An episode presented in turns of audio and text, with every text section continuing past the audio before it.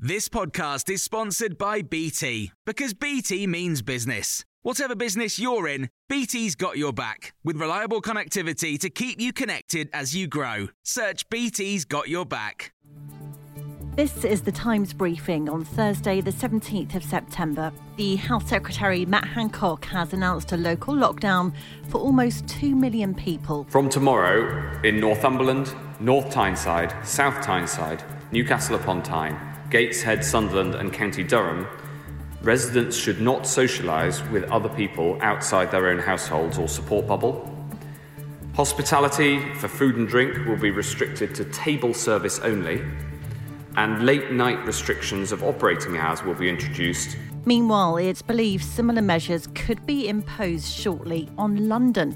Chair of London Councils, Peter John, has told Times Radio he's worried about the resurgence of the virus. Massively worried because we are seeing in London at the moment infection rate doubling every fortnight. And then we'll see an influx of you know half a million students into the city. And I'm particularly concerned because we know that testing capacity has been taken away from London in the last few weeks to concentrated in the north and northwest. In an exclusive interview with Times Radio, David Cameron has raised questions about Boris Johnson's handling of the coronavirus pandemic.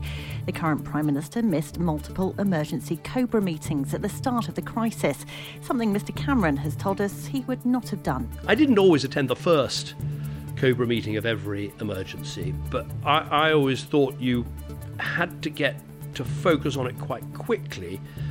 It normally needed, even though I had a brilliant Foreign Secretary in William Hague, a hugely competent Chancellor in George Osborne, there's something about the Prime Minister turning up that helps to drive decision making. The John Lewis Partnership has reported losses of £55 million in the first six months of the year. It's confirmed that staff members won't receive the bonus for the first time since 1953. Store closures and the sale of low profit goods like toilet paper, it claims, harmed its trading results. The country's first socially distanced immersive concert is being launched in London. Lockdown Town, created by One Night Records, spans five tunnels in London Bridge and will feature 300 different musicians across its 60 day run. Director Kerry McLean says she hopes this will pave the way for the return of live music.